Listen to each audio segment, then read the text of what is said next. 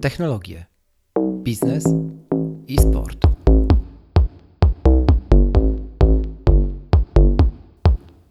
Bo czemu nie?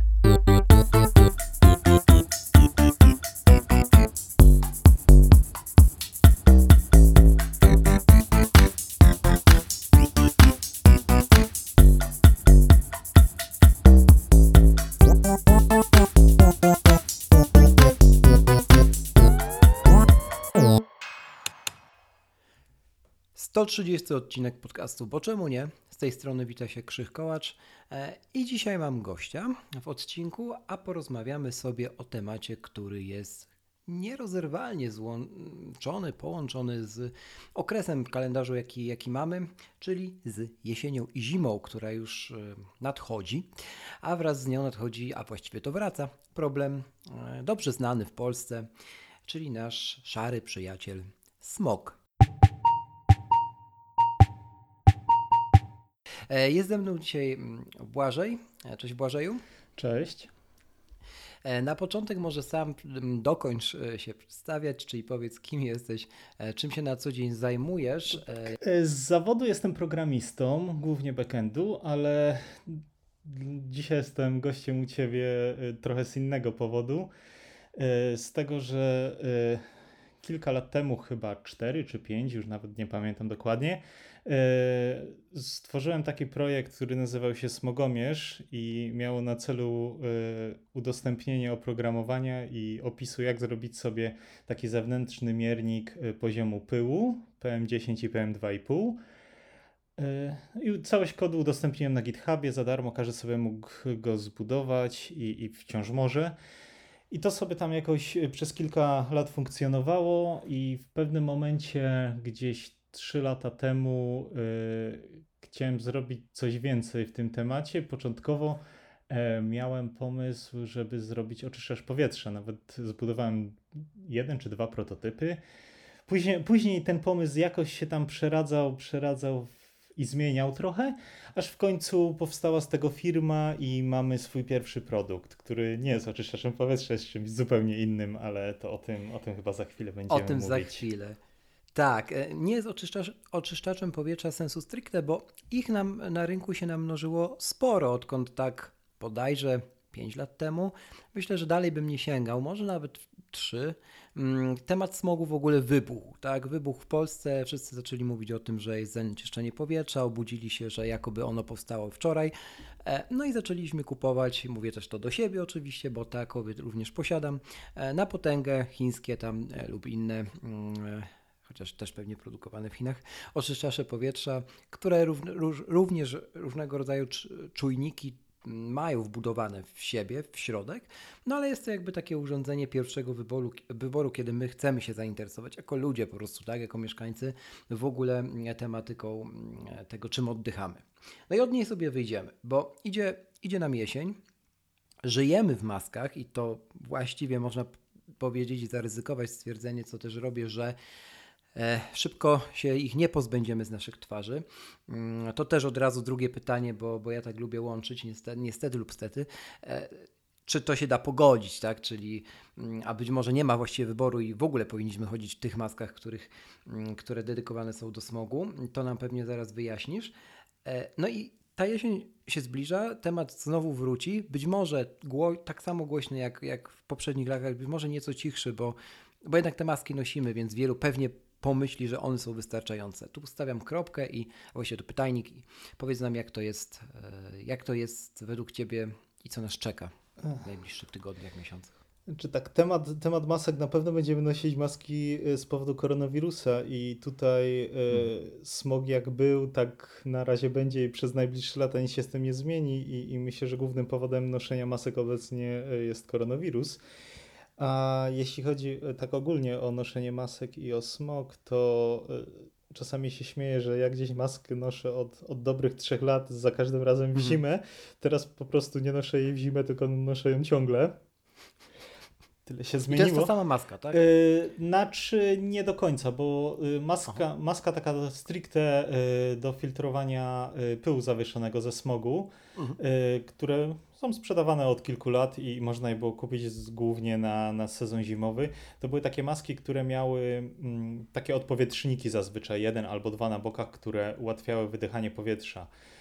Jeśli chodzi o koronawirusa, to nie powinno się używać takich masek, bo one nie filtrują wystarczająco dobrze powietrza i tak naprawdę tych drobinek pary wodnej, którą wydychamy.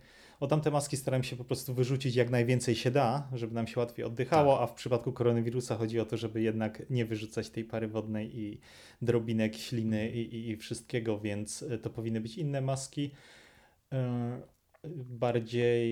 bardziej szczelne i bez tych odpowietrzników. Okay. Których stosować w zimę, tym bardziej, tak szczerze powiedziawszy, to nie wiem, bo to jest po części decyzja tego, jakie mamy maski, bo zakładam, że jeśli ktoś kupił maskę antysmogową za 150 czy nie wiem, nawet kilkaset złotych, to pewnie jej będzie używał, a nie jednorazowej maseczki za 2-3 złote. Ale jednak to też tak naprawdę od każdego z nas zależy i to jest indywidualna sprawa, którą maseczkę będziemy nosić. Na pewno którąś powinniśmy. To jasne, jak najbardziej zachęcamy też. Oczywiście domyślam się, że my będziemy chodzili w tych maskach antysmogowych, tak? No, raz, że je mamy, dwa, że no, chodząc w tych takich zwykłych, jednorazowych, no nie chronilibyśmy się mimowolnie przed smogiem, tak? Przynajmniej nie w takim stopniu jak z maską, która posiada filtr. Dobrze, ta dyskusja pewnie nam wróci i ty przychodzisz z produktem na rynek, bo no, będziemy dzisiaj rozmawiać o Open Air, czyli o twoim produkcie, bo tak też on się nazywa, zdradzając już.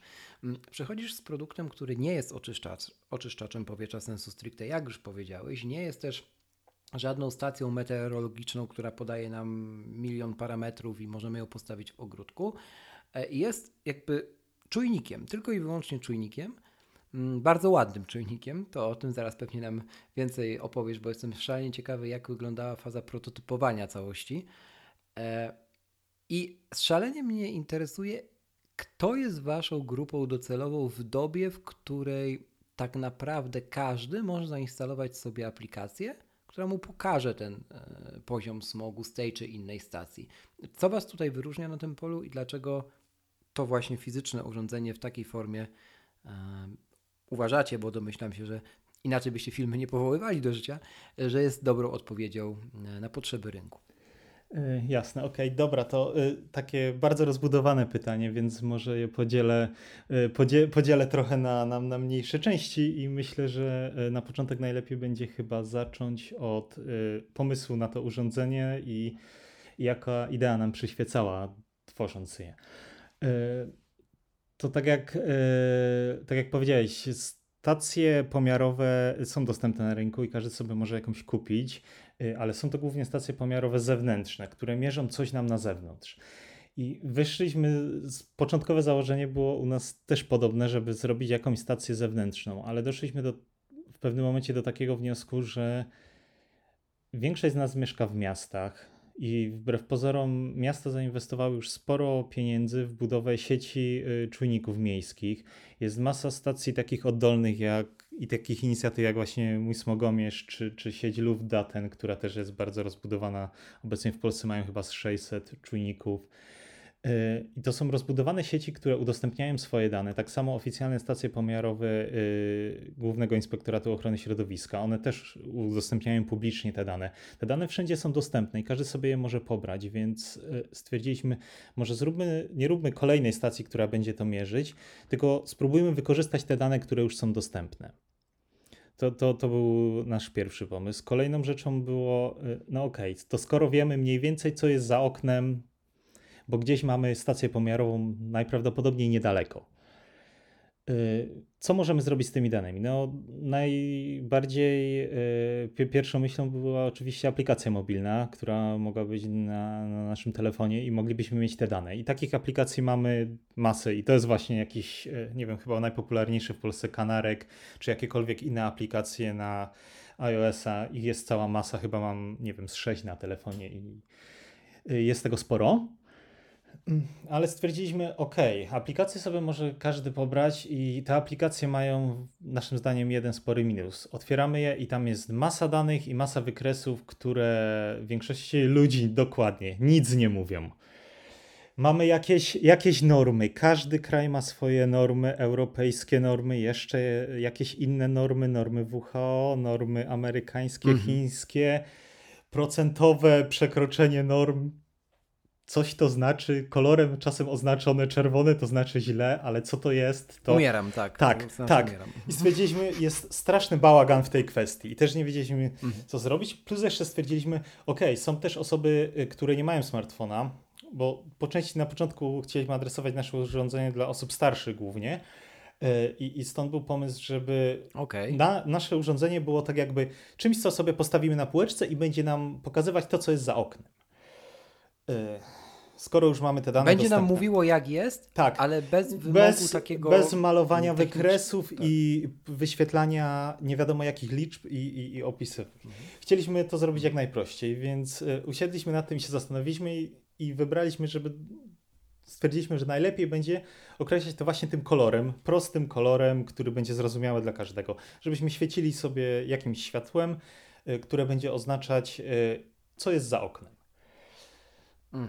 Tak, i to był tak jakby pierwszy element naszego urządzenia.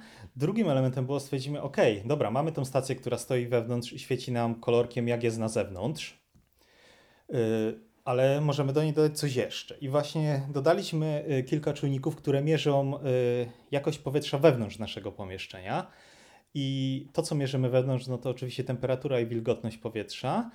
To są takie totalnie podstawowe rzeczy. Ale mierzymy również poziom lotnych związków organicznych oraz poziom dwutlenku węgla. I wyjaśnij ten przedostatni punkt. Bo... Tak, właśnie wybraliśmy te pomiary tych dwóch rzeczy z kilku powodów.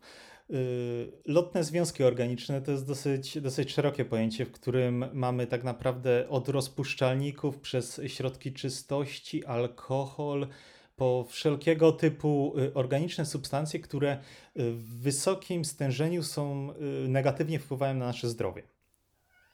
I często... Czy tutaj też zaliczysz, przepraszam, że ci wchodzę w słowo, ale to jest dobry moment, czy tutaj też zaliczysz na przykład takie coś jak popularne odświeżacze do toalet lub nie wiem, powiedzmy sobie świeczki zapachowe? Po części również. Większość rzeczy, które wydziela jakiś intensywny zapach, ale głównie to są takie zapachy chemiczne. Więc również pod to podchodzą wszelkiego typu rozpuszczalniki i tak naprawdę wszystkie chemiczne substancje, jakie mamy. Więc nie wiem, meble, kupimy nowe meble do domu, wypakujemy z opakowania. Te meble były polakierowane, były pomalowane. I one przez kilka najbliższych dni, czasami tygodni wydzielają jeszcze resztki tego lakieru, którego my często nawet nie czujemy już, a on jeszcze się unosi w powietrzu i negatywnie wpływa na nasze zdrowie. Tak samo, nie wiem, farba, którą mogliśmy sobie pomalować mieszkanie albo coś innego, nowego, co przynieśliśmy do domu. Czasami na przykład zabawki albo jakieś produkty wykonane z plastiku również przez długi okres czasu emitują szkodliwe substancje, których normalnie nie czujemy i możemy o nich nie wiedzieć. Ale tutaj chciałbym jeszcze dokończyć, bo wydaje mi się, że przeskoczyliśmy dwutlenek węgla, który tak naprawdę jest dla nas istotniejszy niż te lotne związki organiczne. Bo przy okazji dwutlenku węgla znaleźliśmy masę badań na temat tego, jak poziom dwutlenku węgla w pomieszczeniu wpływa na nas, na nasze samopoczucie i, uwaga, na koncentrację i wydajność naszej pracy. I to był jeden z głównych powodów, dlaczego chcieliśmy się skupić na pomiarach dwutlenku węgla. Jak się okazało teraz w dobie koronawirusa, to jest tym bardziej istotne, gdy większość z nas ma home office i pracuje od siebie z domu, gdzie wydajność nasza i koncentracja ma jeszcze większe znaczenie niż wcześniej. Dlatego postanowiliśmy mierzyć poziom dwutlenku węgla i informować użytkownika, czy poziom dwutlenku węgla w pomieszczeniu jest przekroczony. I informować go poprzez pulsujące światło naszego urządzenia.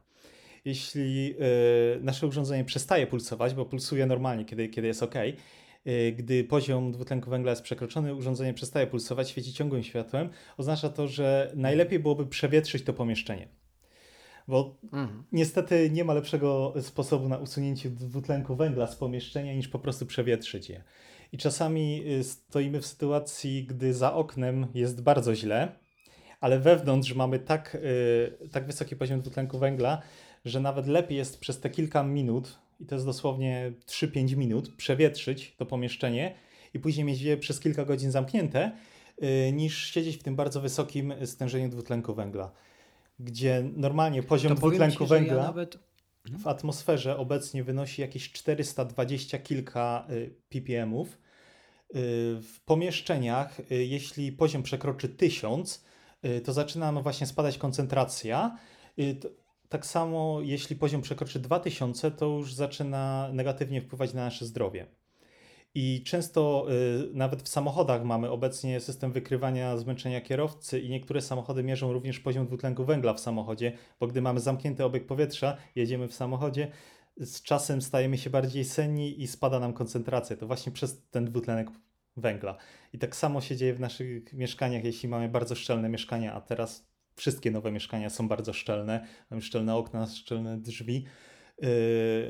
Poziom dwutlenku węgla może właśnie negatywnie wpływać na nasze samopoczucie i zdrowie. Tak, warto korzystać też z tych systemów rozszczelnienia okiennego, tak, które dokładnie są montowane w nowszych. One zawsze powinny być tak naprawdę otwarte, bo po pierwsze to jest wszystko przemyślane w taki sposób, że jest jakby tworzą one cyrkulację, tworzą one obieg z odprowadzeniem na przykład z kratką wentylacyjną w kuchni, tak? Mhm. To też się dowiedziałem u siebie na mieszkaniu, jak je odbieraliśmy. I teraz to jest raz, dwa. Rzeczywiście, nawet nie będąc dużym ekspertem, na pewno można zauważyć coś takiego, że jeśli nasz, załóżmy, super przyjaciel, który się zdoktoryzował w tematyce smogu, albo przynajmniej tak o sobie mówi nam, że nie, w ogóle zamknij dom, nie wpuszczaj, jest okropnie dzisiaj, po prostu mamy przekroczenia w Krakowie, Wrocławiu, nie wiadomo jakie, nie wolno wieczyć, bo umrzesz, a my czujemy, że jest coraz gorzej z godziny na godzinę z nami, to no, ja już po sobie widziałem i jakoś tak chyba intuicja zadziałała, że właśnie wpuszczenie nawet tego czegoś złego, tak, zza okna działa lepiej niż, nie wiem, nie daj Boże położenie się spać w takim pomieszczeniu, tak? No to na drugi dzień na przykład u mnie kończy się to migreną. Właśnie, tym bardziej jeśli masz oczyszczacz powietrza, tak jak sam mówiłeś, że masz. No więc dokładnie. Możesz otworzyć to pomieszczenie, przewietrzyć je przez 5-10 minut, zamknąć to okno, tak, włączysz oczyszczacz, on pochodzi 15 minut, przefiltruje to powietrze i nie będziesz miał pyłu zawieszonego ze smogu i nie będziesz miał też dwutlenku węgla, więc... To jest wygrana sytuacja dla ciebie i oczywiście, że lepiej ci się będzie spało w takich warunkach. I to jest właśnie po części cel naszego urządzenia, co chcemy komunikować i o czym chcemy mówić użytkownikom. Chcemy ich informować, kiedy powinni wietrzyć, jak to sobie zoptymalizować, żeby to wynikało dla nich najlepiej. Tym bardziej, jeśli mamy dane zewnętrzne na temat poziomu pyłu na zewnątrz. Jesteśmy w stanie z tych danych wyciągnąć wnioski, kiedy najlepiej wietrzyć. Ja na przykład zaobserwowałem u mnie, że przed 17 i po 22, ale przed północą. I mam te takie takie okienka, kiedy najlepiej wietrzyć, bo wtedy poziom pyłu jest niższy niż zazwyczaj, a można przewietrzyć i na pewno się wtedy też przydaje, bo więcej osób jest w domu, bo już jest po południu, po pracy się wróciło do domu, więc wtedy by wypadało i przed spaniem. Powiedziałeś, Błażej, o danych. To skąd wy te dane bierzecie, ile ich macie, bo to chyba też jest całkiem spora liczba tych stacji. Tak, poza tymi danymi, które mierzymy wewnątrz, no to korzystamy z tych danych na temat pyłu zawieszonego na zewnątrz, tych zewnętrznych stacji, o których wspomniałem na początku. I tutaj staramy się zbierać dane z każdej możliwej sieci, która udostępnia te dane. Na chwilę obecną jest to Luftdaten, są to właśnie moje czujniki Smogomierz, są to czujniki LookO2, Katowicki AFR, to jest taki projekt, który tam miasto Katowice się włączyło i sfinansowało i to jest kilkaset czujników w Katowicach rozmieszczonych. Mamy też wpiętą sieć Generalnego Inspektoratu Ochrony Środowiska. Mamy też sieć czujników na Litwie jedną wpiętą, bo trochę mieliśmy przez pewien okres partnera z Litwy, więc tam też robiliśmy rekonesans na temat stacji pomiarowych zanieczyszczeń powietrza na Litwie. No i to chyba mniej więcej tyle. To jest gdzieś około 1000 urządzeń w całej Polsce. Mhm. Powiedz mi tak w skali świata, bo mówi się tu, podawałeś przedtem też pewne liczby, teraz mówisz o 1000 w skali kraju, no dosyć dużego. Powiedz mi, jak to, czy jest jakiś taka norma, takie dane, które mówią, że ta ilość czujników jest wystarczająca, żeby ten pomiar miał sens, żeby on mówił o czymś, co jest miarodajne? Czy to po prostu wynika z dobrej chęci ludzi w danym kraju, osób, które się zajmują tą jakością powietrza? Takich, jeśli chodzi o takie zewnętrzne stacje mierzące poziom pyłu PM10 i PM2,5, to tak naprawdę czym więcej tych stacji, tym lepiej. I ja to widzę na przykład z kilku urządzeń, które mam rozmieszczonych w różnych miejscach. Na przykład zauważyłem, że często jest tak, że jeśli mamy osiedle domów jednorodzinnych, wystarczy, że jest jeden dom, który ma stary piec, który kopci i on naprawdę rozwala powietrze w całej okolicy. I ciężko jest wyłapać coś takiego, jeśli mamy sieć stacji pomiarowych zewnętrznych rozmieszczonych co kilkanaście czy co kilkadziesiąt kilometrów. Wtedy nie wyłapiemy takich przypadków, a taka osoba, która w ten sposób zanieczyszcza powietrze, wpływa na jakość powietrza w promieniu kilkuset metrów i na wszystkie domy, które są dookoła i osoby, które tam mieszkają. Więc tak naprawdę czym więcej takich zewnętrznych urządzeń, tym lepiej. A myśmy sobie przyjęli taką liczbę przez nas mniej więcej sprawdzoną, której czujemy się pewnie i wiemy, że to urządzenie zewnętrzne jest na tyle blisko, że jesteśmy w stanie na podstawie danych na temat zanieczyszczenia powietrza na zewnątrz oszacować, jaki jest poziom pyłu PM2,5 i PM10 wewnątrz pomieszczenia. I ta odległość od tej stacji zewnętrznej to powinna wynosić poniżej 2 km, a tak naprawdę najlepiej to poniżej kilometra. Okej, Błażej, to pogadajmy teraz o całej konstrukcji, czyli, bo to też jest coś wyjątkowego. Wy postawiliście na dosyć nietypowy materiał, jak na użycie w tego typu urządzeniu, już na fazie chyba prototypu, ile dobrze kojarzę tą przygodę waszą, i postawiliście na ceramikę. I zastanawiam się, czy to było celowe, czy stoją jakieś za tym pragmatyczne rozwiązania? Powodów wyboru ceramiki było kilka. Jednym z założeń było, skoro zależy nam na jakości powietrza, więc na pewno nasze urządzenie powinno być najbardziej ekologiczne jak się da.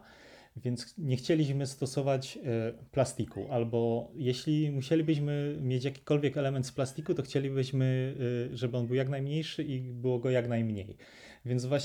Więc zaczęliśmy myśleć właśnie nad drewnem, ceramiką i tego typu materiałami, z których moglibyśmy zrobić urządzenie.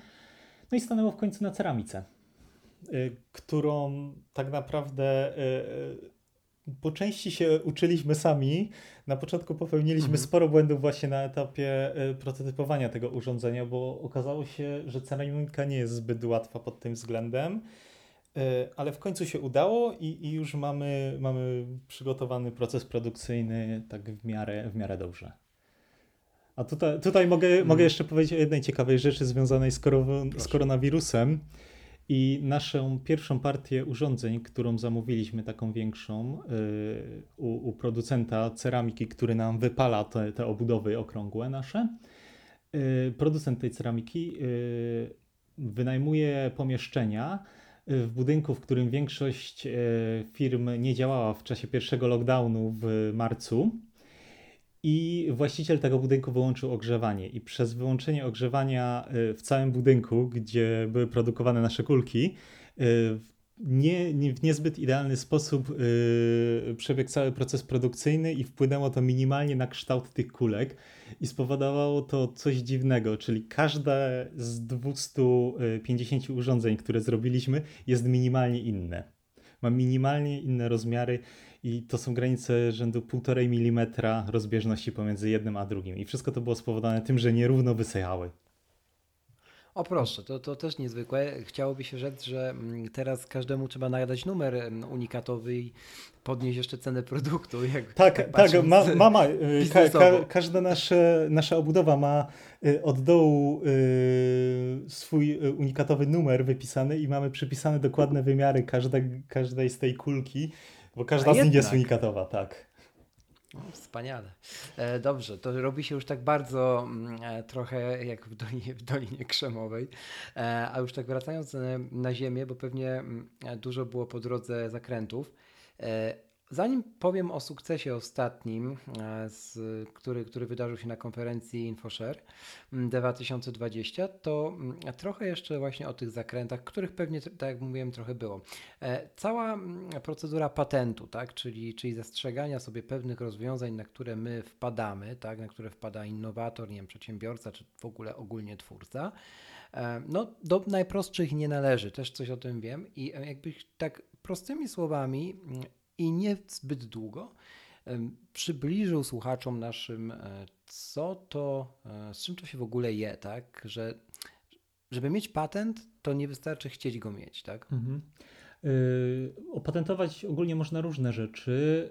W naszym przypadku mamy opatentowany naszą płytkę, którą mamy w środku, czyli taką płytę główną jakby urządzenia ze wszystkimi czujnikami i z całą elektroniką. To mamy opatentowane. Można też opatentować na przykład design urządzenia, czyli w naszym wypadku samą tą kulkę. A macie to opatentowane, czy nie? Sam design dokładnie jeszcze nie mamy, bo chcemy zrobić, bo patenty też działają na różnych poziomach. Można opatentować daną rzecz tylko w kraju, można opatentować na terenie całej Unii Europejskiej, można opatentować na cały świat. Oczywiście cały świat to nie są Chiny i tu jest całe masę prawnych, różnych dziwnych rzeczy. Kulkę planujemy opatentować na całą Europę, tylko tutaj jest dłuższa procedura, dlatego jeszcze nie jest domknięta. Sam design urządzenia. A jeśli chodzi o naszą płytkę, którą mamy opatentowaną, to procedura wygląda tak, że składa się wnioski do Urzędu Patentowego. Oni się składali do Polskiego Urzędu Patentowego. Zazwyczaj takie wnioski są składane przez rzecznika patentowego. Taka osoba przeważnie jest przy wyższych uczelniach.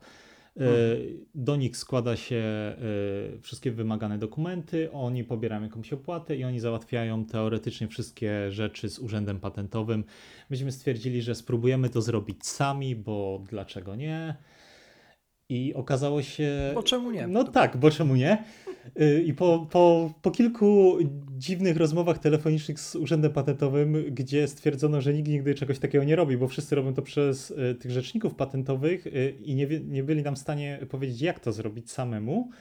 Niesamowite. Ale po kilku miesiącach wymiany maili, telefonów, listów, uzupełniania danych wszelakich, w końcu się udało. I udało nam się samemu złożyć wniosek patentowy i uzyskać patent. Bez rzecznika patentowego po drodze. Super. Gratulacje już samego tego. Tak sobie jeszcze myślę a propos tego designu, że trochę tak, ja oczywiście śmiejąc się, bo pewnie tak nie było, że trochę Apple sobie z was zadrwiło albo wręcz wam pomogło, wypuszczając HomePoda Mini ostatnio. Właśnie też to widziałem, a chyba miesiąc wcześniej Amazon wypuścił swój Amazon Echo, ten smart głośnik od Amazonu, który również był kulką. I zauważyłem, skończyliśmy projektować nasze urządzenie, zaczęliśmy produkcję i nagle wszyscy robią urządzenia, które są kulkami. Kto mówił w internecie, nic nie ginie. Dobrze, Błażej, no to trochę teraz o sukcesie ostatnim, bo udało wam się jakby dostać do grona półfinalistów konkursu dla startupów Gdańskiej Konferencji InfoShare 2020 właśnie. No i takie standardowe pytanie, tak, które pewnie już słyszałeś, co to dla was znaczy, tak? To jest laurka, to jest fajny post na waszym blogu, czy coś więcej? To jest po części dla nas potwierdzenie naszych kompetencji i tego, że mamy przygotowany dobry biznesplan, mamy zrobiony dobry pitch deck, wiemy, jak powinno się podchodzić i rozmawiać z inwestorem, jak powinno się sprzedawać inwestorowi swój produkt. Bo tak naprawdę na tym polegał konkurs dla startupów na InfoShare, że trzeba było przedstawić budżet, przedstawić pitch deck, zrobić prezentację, spróbować swoich sił tak jakby w takim wirtualnym konkursie szukania inwestora. Super, to wszystko odbywało się oczywiście zdalnie w tym roku. Tak, w tym roku wszystko zdalnie. Jak byś to ocenił, w sensie brak tego kontaktu, że no nie stałeś przed tym gremium, które decydowało inwestorów, oczywiście jakby zaaranżowanym, tak, ale tylko odbywało się to zdalnie. Chyba, przynajmniej mi się tak wydaje, chyba bardziej odzwierciedlało takie warunki najczęstsze, tak, bo rzadko kto zaprasza do głównej siedziby startup i mówi, słuchajcie, no to teraz powiedzcie nam, dlaczego mamy w was pakować N milionów i będziecie drugim Facebookiem, tak? Tak. Znaczy przy naszej drodze szukania inwestorów mieliśmy jedno tylko takie fizyczne spotkanie. Okay. U potencjalnego inwestora było najdziwniejszym ze wszystkich i było najdziwniejszą rozmową, jaką mieliśmy na temat... No poproszę, to coś więcej, to, o ile możesz. Znaczy nie będę mówił jaki fundusz inwestycyjny, jasne, ani skąd, ale to wyglądało jak rozmowa o pracę. Naprawdę? Tak. I mieliśmy wrażenie, że osoby z funduszu inwestycyjnego nie przeczytały i nie przejrzały nawet prezentacji, którą im wysłaliśmy. A najczęściej powtarzające się pytanie to było, a to jest ceramika? Stukali w kulkę i pytali, to z tego, z czego mam zrobiony kubek? A można by z tego pić?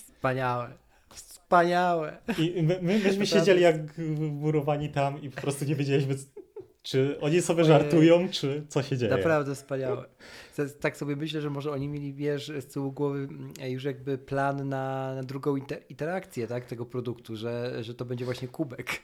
Możliwe. Słuchaj, możliwe. Tak sobie jeszcze myślę, jak się musiałeś czuć, jak, nie wiem, czy takie pytanie padło, ale powiedziałeś, że jak od rozmowy o pracy, to sobie wyobrażam ciebie wchodzącego krokiem niczym Mark Zuckerberg z pewnością siebie w niebiosach i ktoś zadaje ci pytanie, a gdzie pan widzi się za 5 lat? Tak, dlatego to była jedyna fizyczna rozmowa z inwestorem, którą mieliśmy i była dziwna, dlatego ciężko mi jest ocenić, czy te wirtualne są lepsze, czy gorsze, bo jeśli tak wyglądają wszystkie fizyczne... Ja myślę, że oceniłeś bardzo dobitnie. Bo pozostałe wirtualne, które mieliśmy rozmowy z inwestorami, to były naprawdę bardzo techniczne, dotyczące budżetu, samego urządzenia. Zazwyczaj dopiero w jakiejś drugiej rundzie rozmów takich stricte technicznych rzeczy, kiedy po stronie inwestora również była jakaś osoba techniczna, gdzie już rozmawialiśmy na temat samych czujników, pomiarów i jakichś dokładniejszych rzeczy, ale zazwyczaj to było, jak działa urządzenie i jaki mamy biznesplan i jaki mamy budżet na najbliższe lata i jak to sprzedać, komu to sprzedać. I to są główne pytania i rozmowy z inwestorem. Jasne. No i tak sobie na koniec już, tytułem końca myślę o tym, o czym wspomniałem na początku, czyli o tej nieszczęsnej aplikacji mobilnej, bo no, aż się prosi, żeby to było takie IoT pełnowymiarowe. No i pytanie, czy gdzieś na horyzoncie macie plany na aplikację, czy jakiś pomysł na tą aplikację będzie wykraczał poza to, co już mamy, czy w ogóle nie planujecie? Na chwilę obecną nie mamy aplikacji mobilnej, co może się wydawać dziwne, jak to urządzenie działa bez aplikacji mobilnej, jak się je konfiguruje i jak to wszystko funkcjonuje, ale udało nam się to na razie zrobić bez aplikacji mobilnej. Aplikację mobilną chcemy wypuścić na początku przyszłego roku. W pierwszej fazie będzie to na pewno podstawowa aplikacja mobilna, która pozwala na skonfigurowanie tego urządzenia, podłączenie go do swojej sieci Wi-Fi. Teraz to się robi podpinając się pod sieć, którą tworzy nasza kulka i tam jest konfigurator. Docelowo chcemy to wszystko mieć w aplikacji mobilnej na smartfonie, plus podawać tam odczyty i poziomy zanieczyszczeń, a docelowo chcielibyśmy podawać rekomendacje użytkownikom na temat wietrzenia oraz optymalizacji na przykład ogrzewania w domu. Jak zrobić w zimę, żeby mniej płacić za ogrzewanie, co można zrobić, żeby to poprawić, kiedy najlepiej wietrzyć właśnie i jak to zgrać z ogrzewaniem, żeby nie tracić niepotrzebnie ciepła. Bo takie badania również są dostępne. Rozmawialiśmy właśnie na takich tematach z naszym pierwszym dużym partnerem, który kupił od nas 200 sztuk urządzenia, to Tauron Ciepło. więc ich to bardzo interesowało właśnie, jak możemy poprawić komfort termiczny i zmniejszyć rachunki za ciepło w domach. I o tym chcielibyśmy na pewno informować użytkownika, a jeszcze w dalszej perspektywie na pewno bardziej integrować nasze urządzenie z innymi urządzeniami smart home. Myślicie o integracji z HomeKitem albo z jakimś takim mostkiem, czy to już jest za daleko? Na chwilę obecną w oprogramowaniu naszych kolegów jest wsparcie HomeKita, tylko nieoficjalne i ono jest wyłączone. Jest pewien hack, żeby je włączyć, ale na razie jest wyłączone. Żeby było oficjalne wsparcie HomeKita, musimy mieć podpisaną umowę z Apple, dokładnie. A jeszcze nie mamy zawartej tej umowy, więc oficjalnie nie mamy. W kodzie już jest, to działa, ja testowałem, HomeKit działa. Docelowo chcielibyśmy na pewno mieć jakąś integrację z innymi urządzeniami, nawet niekoniecznie naszymi. Myśleliśmy trochę nad producentami termostatów do kaloryferów oraz producentami okien i siłowników do okien, które mogą być same się otwierać i wietrzyć nam pomieszczenia, żeby to z tym integrować, bo to jest najbliżej naszych tematów i moglibyśmy pomóc z tą integracją, ale to już jest jakaś dalsza przyszłość. Jasne, słuchaj Błażej, no na pewno trzymam za Ciebie kciuki, myślę, że wszyscy trzymamy, bo jest to przykład na to, jak z takiej ogólnej idei pod tytułem zróbmy to, co już zrobiono, dojść do momentu, w którym zyskuje się coś na wzór tej unikatowości, bo rzeczywiście nawet to, o czym powiedziałeś o starszych osobach, tak, że to o nich myśleliście, a taka starsza osoba rzeczywiście może nie mieć smartfona i to wcale nie jest wizja utopijna, tylko rzeczywistość wielu starszych osób.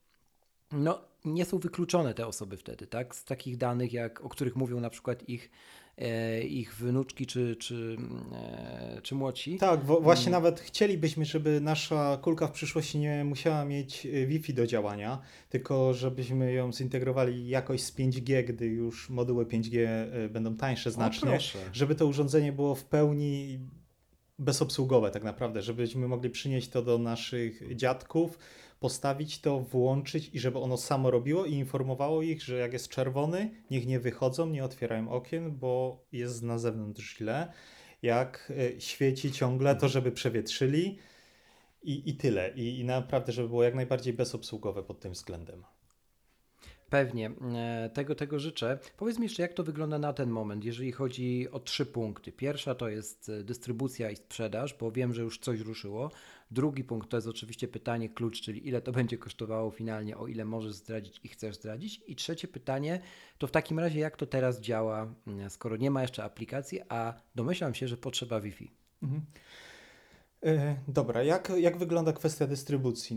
Na samym początku naszej przygody skupiliśmy się głównie na klientach biznesowych i tak jak już wspomniałem tutaj Taurona Ciepło, to były firmy, to był przykład firmy, która zamówiła 200 sztuk od nas urządzenia, ale od zeszłego tygodnia ruszyliśmy ze sklepem internetowym, gdzie każdy sobie może zamówić swoje urządzenie. Planujemy również, najprawdopodobniej w tym tygodniu nam się jeszcze nie uda, ale możliwe, że w przyszłym, ruszyć z dystrybucją w formie abonamentu. Że mamy miesięczny abonament, który płacimy i w tym czasie jak płacimy abonament, dostajemy na to urządzenie, możemy sobie z niego korzystać ile chcemy, jak chcemy u siebie w domu. Stwierdzimy, że już go nie potrzebujemy, nie podoba nam się, nie wiem, nie chcemy z jakiegoś powodu. Pakujemy, odsyłamy paczkomatem nam urządzenie, anulujemy subskrypcję i tyle.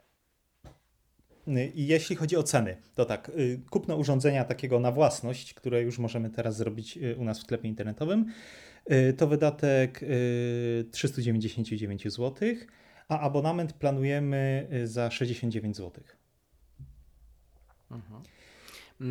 Jeśli chodzi o taki abonament, to czy on będzie zawierał coś takiego jak prawo do kolejnej rewizji tego sprzętu, do kolejnego modelu w cenie, w sensie wymiana one-to-one, czy jeden do jednego, czy nie? Czy to jest tylko po prostu do momentu, kiedy płacisz, to wtedy masz urządzenie i musisz go zwrócić w stanie nienaruszonym?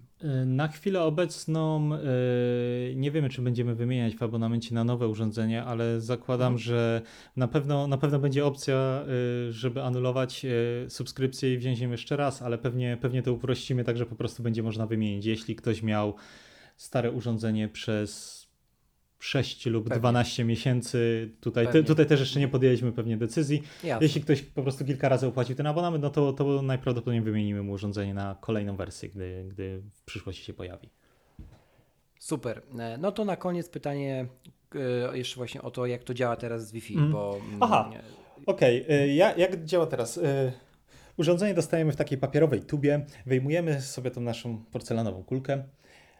Podłączamy kablem, który wystaje z tyłu kulki, do jakiejś ładowarki USB i podpinamy do prądu. I tak, na początku nasza kulka, ona ma takie oczko, które jest podświetlane na niebiesko i te niebieskie światło oznacza takie światło startowe i wtedy musimy wziąć telefon albo laptop, albo jakiekolwiek inne urządzenie, podłączyć się do sieci Wi-Fi stworzonej przez naszą kulkę. Ta sieć się nazywa właśnie Open Air. Podpinamy się do niej i na naszym urządzeniu pojawia się taki wstępny konfigurator. On wyskoczy automatycznie i ten konfigurator pyta nas o imię, pyta nas o podstawowe dane kontaktowe, czyli o maila, czy chcemy dostawać nasze tygodniowe raporty z podsumowaniami pomiarów i wszystkich danych, bo takie raporty wysyłamy co tydzień w soboty. Super. I później kolejnym pytaniem jest właśnie o wybór naszej sieci Wi-Fi. Wybieramy z listy dostępnych sieci własną, wpisujemy do niej hasło, przechodzimy dalej i w kolejnym etapie konfiguratora jest tak naprawdę taki samouczek, który nam pokazuje, jaki kolor światła w kulce, co oznacza, co wtedy powinniśmy robić, jakie normy najprawdopodobniej są przekroczone, czy właśnie jest dobrze na zewnątrz, czy źle, kilka takich w takim samouczku kroków, no i tyle. I kończymy konfigurator, urządzenie się restartuje, podpina się do tej naszej sieci Wi-Fi i zaczyna działać, wykonuje wszystkie pomiary, a my dostajemy na tego maila, którego podaliśmy, takiego maila powitalnego i w tym mailu powitalnym jest link, który możemy otworzyć, będąc w naszej sieci Wi-Fi i tam zobaczyć wszystkie dane pomiarowe z tego urządzenia. Super, czyli mimo braku aplikacji dało radę to rozwiązać inaczej. Tak. Szapoba. Słuchaj, jeszcze na koniec podpytam o kwestię, myślę, że taką, którą już słyszałeś i pewnie cię pytano, czyli przyszłość, tak? Czy to nie jest tak, ładnie robiąc most, że jakby dla was będzie w pewnym momencie coś takiego jak ceramiczny sufit i którego nie przeskoczycie, tak? Czyli po prostu, no, można oczywiście, tak sobie teraz myślę, jak słuchałem ciebie, co mówiłeś, że można o tych raportach, że no nie wiem, grywalizacja wszelkiego rodzaju, tak, challenge i tak dalej, no to jakiś tam kierunek, który już jak będzie aplikacja mobilna, można rozważyć i pewnie go rozważycie, ale kiedyś gdzieś to się zatrzyma, nie? I zastanawiam się, co będzie dalej, czy jakieś inne urządzenie już gdzieś jest w powijakach w szufladzie, coś was zachęciło do dalszej pracy, czy jeszcze wiesz o czymś, ale nie chcesz na razie mówić i ten pomysł jest dalekosiężny, dużo bardziej niż mi się wydaje. Znaczy mamy kilka pomysłów, jak to dalej rozwijać, plus mamy sporo rynków poza Polską, na które chcielibyśmy wejść, które są bardzo obiecujące pod samym względem pomiarów zanieczyszczeń powietrza. I to nawet są takie rynki, którym może się nam na pierwszy rzut oka wydawać, że tam nie ma problemu smogu, ale pamiętajmy, że... No to podaj jakiś przykład. Mogę podać przykład Niemiec albo Anglii, gdzie teoretycznie poziom pyłu zawieszonego jest znacznie niższy, ale poziom innych zanieczyszczeń na zewnątrz, takich jak dwutlenek azotu czy dwutlenek siarki, a głównie dwutlenek azotu, czyli emisji spalin samochodowych, jest bardzo wysoki, zwłaszcza w centrach miast. I to myślimy, że tutaj może być też spory rynek właśnie dla takich osób, żeby ich nie informować stricte wtedy o poziomie pyłu, tylko właśnie informować na temat poziomu smogu z komunikacji miejskiej i z samochodów. Plus oczywiście jeszcze dokładniejsze i lepsze pomiary zanieczyszczeń wewnątrz pomieszczenia, które są istotne dla na przykład osób starszych, ale również dla kobiet w ciąży i osób spodziewających się dziecka, którym zależy na zdrowiu oczywiście. I tak naprawdę całej masy osób, która chciałaby wiedzieć, czy miejsce, w którym mieszka i żyje i spędza najwięcej czasu jest najzdrowszym i najbardziej optymalnym z możliwych. Jasne. Dobrze, zapowiada się ciekawie.